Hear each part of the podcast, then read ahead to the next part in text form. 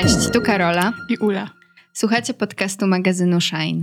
Dziś na głos mówimy o tym, jak zdawałyśmy na studia artystyczne i jak musiałyśmy się oduczać tego, czego nauczyła nas wcześniej szkoła. Wczoraj zaczęły się matury, bardzo nietypowe w tym roku, więc postanowiłyśmy z Ulą zrobić odcinek podcastu naszego Shine'owego. W tym temacie właśnie takim maturalnym, tego przełomu od końca liceum do początku studiów. O tym trochę jak my się wtedy czułyśmy, ale też w ogóle jak teraz o tym myślimy z perspektywy tego, że minęły 3 lata od kiedy zdawałyśmy maturę. Tak, też wczoraj o tym rozmawiałyśmy i wspominałyśmy sobie czas matury i to, że to był bardzo dziwny czas, ale też z drugiej strony przyjemny. Ja na przykład chodziłam na maturę i słuchałam codziennie na słuchawkach tej piosenki "Nie matura, a chęć jeszcze raz zrobić z ciebie oficera". Miałyśmy pyszne śniadanka w szkole i wszyscy byli dla nas mili. Tak, to było superanckie. Rodzice przychodzili nam robić śniadania. Znaczy nie konkretnie nasi, ale różnych ludzi od nas z liceum. I zawsze był wegański stół i pięknie kwitły bzy. Ja z kolei słuchałam Płachty Nieba cały czas na maturach i jeszcze Natalii Przybysz, jak śpiewa o tym, że jestem księżyc i słońce. No, było dużo śmiesznych sytuacji. Na przykład jeden nasz kolega zapomniał o swojej maturze ustnej i musieliśmy do niego dzwonić i wzywać go, wyciągać go z łóżka. A tak, ale był też drugi kolega, który całkiem przypadkiem też zapomniał, ale całkiem przypadkiem miał akurat na sobie białą koszulę i był w pobliżu, więc... To prawda, ponieważ przyjechał porozmawiać ze swoją panią profesor i wtedy został wyrwany ze śniadania prosto na maturę. I obaj dostali swoją drogą chyba 100% tych matur, więc może ta spontaniczność czasem się opłaca. Albo nawet nie się opłaca, ale wcale nie jest taka zła, jakby się wydawało. No i po tym okresie maturalnym, takim gorącym, szalonym i przedziwnym, ale też w sumie jakimś pięknym, bo dużo się wtedy działo i wrzało w środku, to zdawałyśmy obie na studia. I tutaj trochę nasze doświadczenia zaczynają się rozmijać. Tak, bo z jednej strony obie zdawałyśmy na studia artystyczne, ale nasze drogi się potoczyły bardzo różnie, a też te studia są same w sobie bardzo, bardzo różne. Ja zdawałam na grafikę na Akademię Sztuk Pięknych, a Karol na aktorstwo. I tak, nasze doświadczenia są zupełnie inne.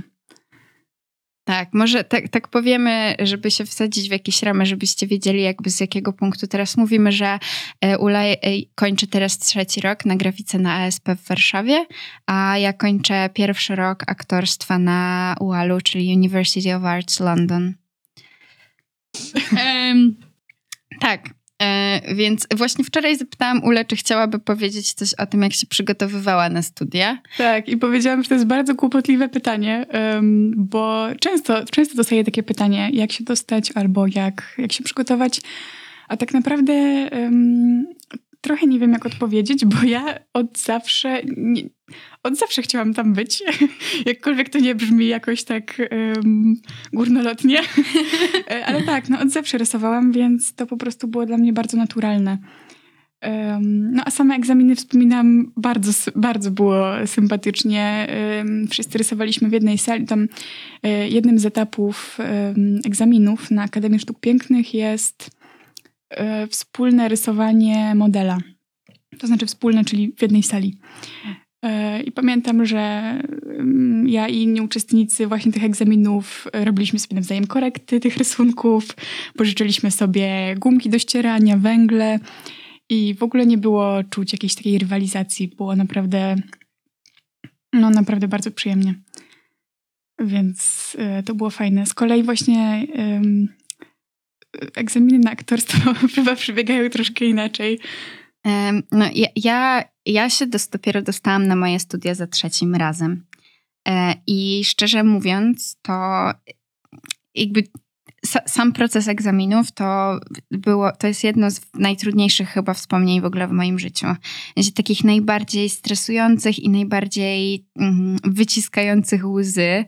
I też jakichś takich mocno definiujących chyba całe te 2 lata po liceum, Bo jak cały rok czekasz na jakieś egzaminy, to tak naprawdę żyjesz tym, ja żyłam cały czas tym punktem, który miał nadejść w czerwcu. I myślę, że takie dla mnie bardzo przełomowe w tym procesie dostawania się i niedostawania się było to, że musiałam sobie znaleźć swoją tożsamość, która nie jest podpięta pod jakąś instytucję. Bo zawsze jak spotykam jakiegoś nowego człowieka, jak w ogóle spotykamy jakiegoś nowego człowieka, to zazwyczaj jedno z pierwszych pytań, które w ogóle pada, to jest co robisz, tak, co studiujesz, gdzie pracujesz, albo gdzie byłeś w liceum, więc cały czas jesteś jakby podległy pod te instytucje i ona cię w pewien sposób definiuje. Jakby mimo tego, że miałam jakieś pragnienie bycia w ramach tych instytucji, to przez 2 lata w niej nie byłam. Tak, mimo że cały czas robiłaś jakieś takie rzeczy aktorskie, teatralne, brałaś udział w bardzo wielu projektach. Tak, to nie jest coś takiego jednego, także to jakby mówisz i już wiadomo jakby kim jesteś, chociaż wcale nie wiadomo, ale tak się to trochę traktuje. Więc... Więc właśnie miałam taki czas, w którym trochę szukałam swojej tożsamości po prostu w tym, że jestem i w tym, że nie muszę robić wielkich rzeczy, tylko mogę robić na przykład dużo małych rzeczy i gdzieś w nich też ja jestem. I teraz z perspektywy czasu to się może... Łatwo jest to zamknąć w 20 zdaniach powiedzmy, ale przez te 2 lata to gdzieś dużo się musiało we mnie... przepracować rzeczy, żebym teraz jakoś tak mogła to powiedzieć i zebrać. No i właśnie chciałyśmy się z wami podzielić jeszcze takim wątkiem odwiązywania głowy, który naszym zdaniem zachodzi gdzieś na studiach na samym początku właściwie. Tak, to prawda, bo też ja zauważyłam u siebie, że tak naprawdę dopiero na studiach Uczę się myśleć zupełnie inaczej i uczę się myśleć nie kluczem. To znaczy też widzę to na przykład teraz w czasie pandemii, kiedy lekcje są online. Widzę na przykład po mojej siostrze, jak uczestniczy w lekcjach. Mam młodszą siostrę w liceum, że tak naprawdę szkoła uczy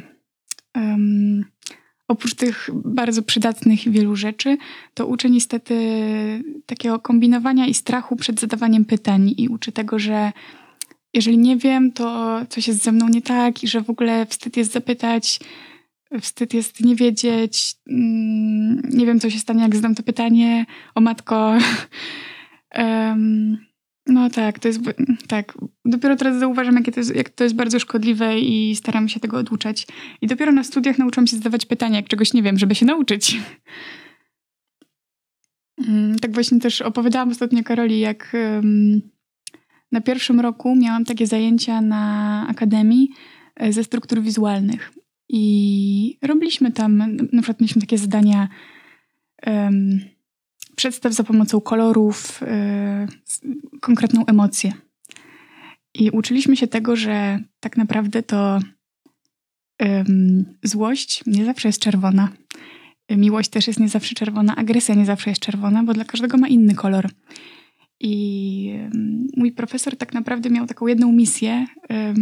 Nauczyć nas myślenia po swojemu i nieszablonowego i nie myślenia kluczem. I dopiero po semestrze faktycznie coś tam nam kliknęło.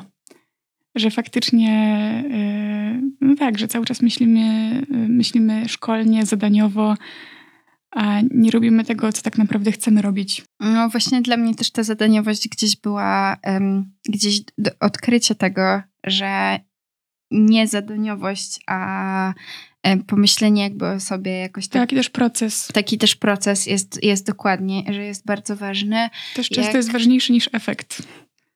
A w szkołach takich, w szkole do momentu pójścia na studia nie ma tego w ogóle. Tak, to jest tylko efekt. To się nie pojawia i to widać w tym, jakie mamy programy i widać w tym, że jakby cały czas są te oceny i też właśnie jak ja skończyłam liceum, to miałam takie poczucie, że jakby trzeba iść od razu na te studia i że nie można sobie zrobić przerwy, dlatego że a nawet jeżeli, może nie, inaczej, że można sobie zrobić przerwę, ale jakby, że ta przerwa, ten gap year, to też musi być jakby taka checklista, w sensie, że to też musi być wypełnione, że to też musi być jakby staż, praca, że to też jakby jest element jakiegoś planu w życiu, a że nie można po prostu sobie w tym roku robić rzeczy w jakiś sposób spontanicznie i tak dalej, bo miałam jeszcze takie szkolne poczucie, że no jakby trzeba iść. Tak, żeby być wartościowym. Ja też właśnie wtedy cię bardzo podziwiałam, bo myślę, że to się wiąże z ogromną odwagą, żeby sobie zrobić gapier. I ja na przykład jak zdawałam na akademię i nie wiedziałam, czy się dostanę, to zawsze miałam jakiś tam plan B, że jak nie, to pójdę, nie wiem, na lingwistykę, gdziekolwiek. I myślę, że gdybym się nie dostała, to bym została na tej lingwistyce. Po prostu, żeby to dokończyć. No chyba z takiego strachu po prostu. No, ale ja myślę, że to jest jedna z lepszych rzeczy, które dla siebie zrobiłam, że nie zdecydowałam się właśnie na to, żeby iść od razu po liceum na studia jakieś powiedzmy, dlatego, że myślę, że nie byłabym wtedy w tym momencie, w którym jestem teraz, bo ja potrzebowałam się te 2 razy nie dostać, żeby za trzecim się dostać. W sensie potrzebowałam 2 razy zdawać do szkół teatralnych w Polsce i jakby pomyśleć, że zdobyć się na tę odwagę, żeby zdawać za granicę, bo dla mnie to było jakby, ten Londyn był jakby jeszcze wyżej niż aktorstwo w Polsce, więc jeżeli jakby nie dostałam się w Polsce na aktorstwo, no to gdzie Londyn? I jakby nie przychodziło mi do głowy, żeby sięgnąć tam, nawet jeżeli gdzieś to było w moich marzeniach, aż w końcu potrzebowałam, żeby moja przyjaciółka powiedziała mi, że to jest, że ona, bo ona studiuje w Londynie i powiedziała mi właśnie, że dużo bardziej to jest moje miejsce i że to nie jest tak, że muszę przejść od schodka niżej do schodka wyżej, tylko może po prostu gdzieś jest bardziej moje miejsce niż gdzieś indziej. Tak, że to nie jest po prostu gorsza albo lepsza droga, tylko inna. Tak, i być dokładnie, może twoja. Dokładnie. I jakby ja tej bocznej drogi, która mi się wydawała najbardziej obleganą drogą i najtrudniejszą do zdobycia, to jakby potrzebowałam, to jakby dla mnie była trochę ta boczna, bo nie podejrzewałam, że ona jest moją, a nagle się nią okazała. Ale jakby mi to, oczywiście gdybym siebie usłyszała te 2 lata temu, jak w trakcie właśnie gapieru, mówiącą to, co teraz, to pewnie trudno by mi było uwierzyć, że jestem w stanie tak powiedzieć, bo wtedy to wszystko po prostu mi rozdzierało serce. Ale mamy też w ogóle takiego jednego przyjaciela, który jest moim absolutnym naprawdę hitem, dlatego że on zaczynał już 4 kierunki studiów i wszystkie kierunki studiów zostawia. I teraz już w tym roku zostawił kolejny 4. kierunek studiów. Tak naprawdę to prawie za każdym razem, jak się z nim widzę, to i pytam go, co tam u ciebie, Krzyś? To on mówi... Ja rzuciłam studia w zeszłym tygodniu. Tak, dokładnie tak jest. Dokładnie tak jest. To jest właśnie cały on.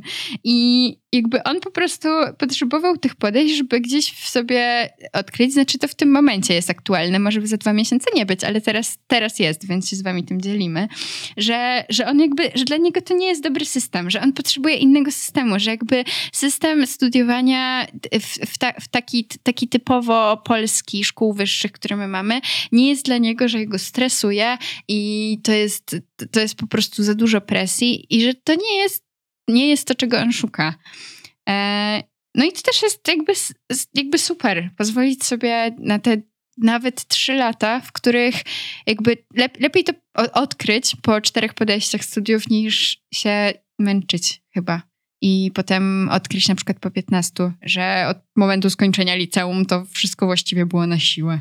Tak, ale też nie mówimy tego, przynajmniej ja tego nie mówię po to, żeby udowodnić, czy studia są złe i szkoły są złe, tylko po prostu, żeby słuchać siebie i no i być w zgodzie ze sobą.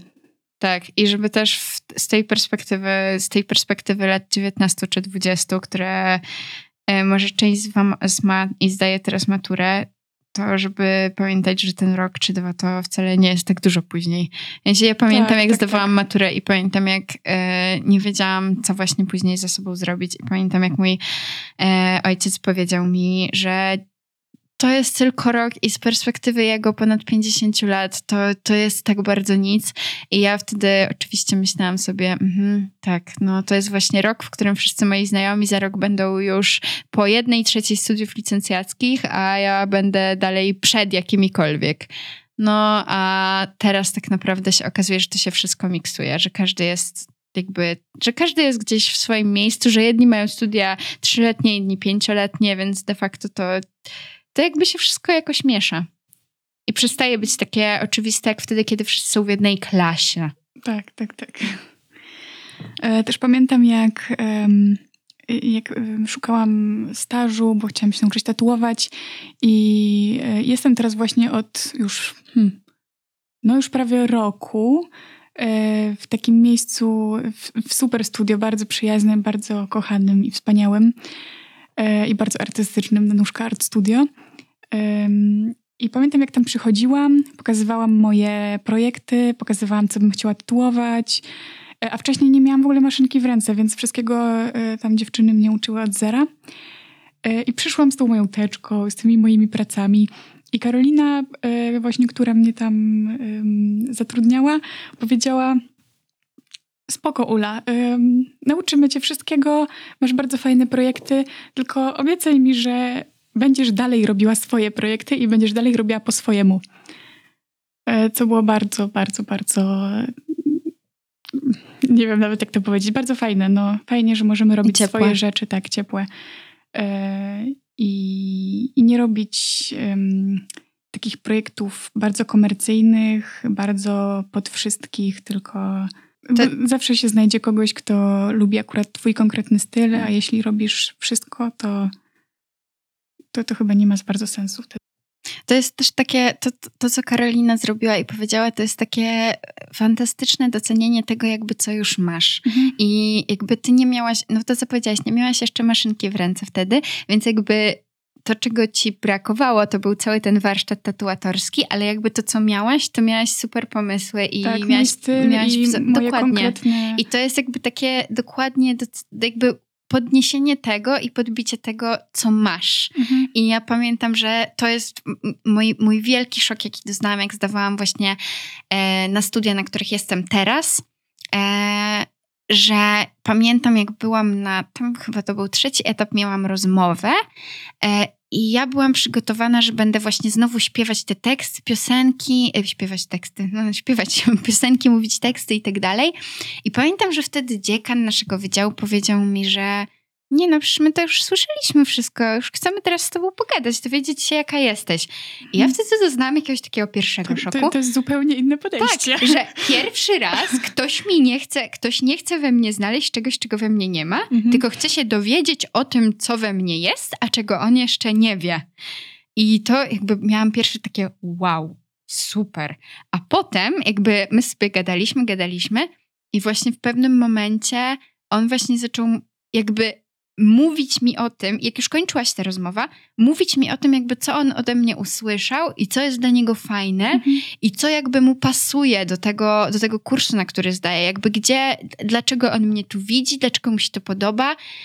I znowu miałam takie wow, pierwszy raz nie jest tak, że ktoś mi po którymś etapie egzaminu mówi: no, zobaczymy, może się odezwiemy, może popraw nie. wymowę, bo to R to takie, no chyba nie idealne. No dokładnie. Pierwszy raz było tak, że ktoś jakby, nie było tak, że odkładał gdzieś na półeczkę, czy nawet bardziej do śmieci wszystko, co mam i nie doszukiwał się czegoś, czego mi brakuje, tylko pierwszy raz ktoś odkładał na półeczkę wszystko, czego nie mam, bo nauczy mnie tego po na prostu studiach. Jest osoba i chce z nią dalej pracować. Tak, dokładnie. Chce jej wydobyć to, co jest najlepsze. I to w ogóle, no to było dla mnie jakieś szokujące, ale też bardzo wzruszające wydarzenie. Myślałyśmy też sobie właśnie o innych systemach, jak jest gdzieś indziej i nie po to, żeby psioczyć na nasz system, który ma wady i zalety, tylko po to, żeby właśnie się zastanowić i też mieć świadomość, że nie zawsze oceny są najważniejsze na świecie i nie zawsze, właściwie to nigdy nie traktują naszej wartości jako nas, a tego jesteśmy uczeni od zawsze. Tak, bo jakoś wyszłyśmy od tego, że rozmawiałyśmy sobie o tej szkole i o tym właśnie strachu, że się czegoś nie wie i strachu o tym, żeby pytać.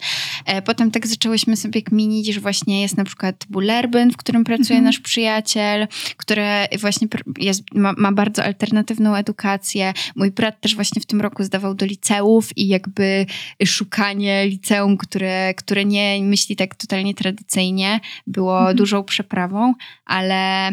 No ale są takie szkoły, chociaż są w mniejszości. I tak jakoś od małymi kroczkami doszłyśmy do właśnie całej skandynawskiej edukacji i zaczęłyśmy sobie o niej myśleć i czytać więcej. I odkryłyśmy dużo niesamowitych rzeczy dotyczących edukacji skandynawskiej. No bo pewnie to wiecie, a może nie wiecie, że Skandynawia, a szczególnie Finlandia, według PISA jest zawsze jakby na samej górze rankingu tego, jakie postępy robią dzieci w szkole. A PISA, czyli Program for International Student Assessment. Mhm. Tak, i też właśnie zaczęłyśmy o tym czytać i bardzo nas zaskoczyło to, że to, co u nas, są takie słowa klucze odnośnie edukacji, czyli na przykład rankingi szkół, ocenianie, podstawa programowa, tam tak naprawdę nie istnieją. Nie ma czegoś takiego. Nie ma bardziej prestiżowych szkół, mniej prestiżowych szkół, nie ma podstawy programowej, a jednak faktycznie te dzieciaki osiągają najlepsze efekty.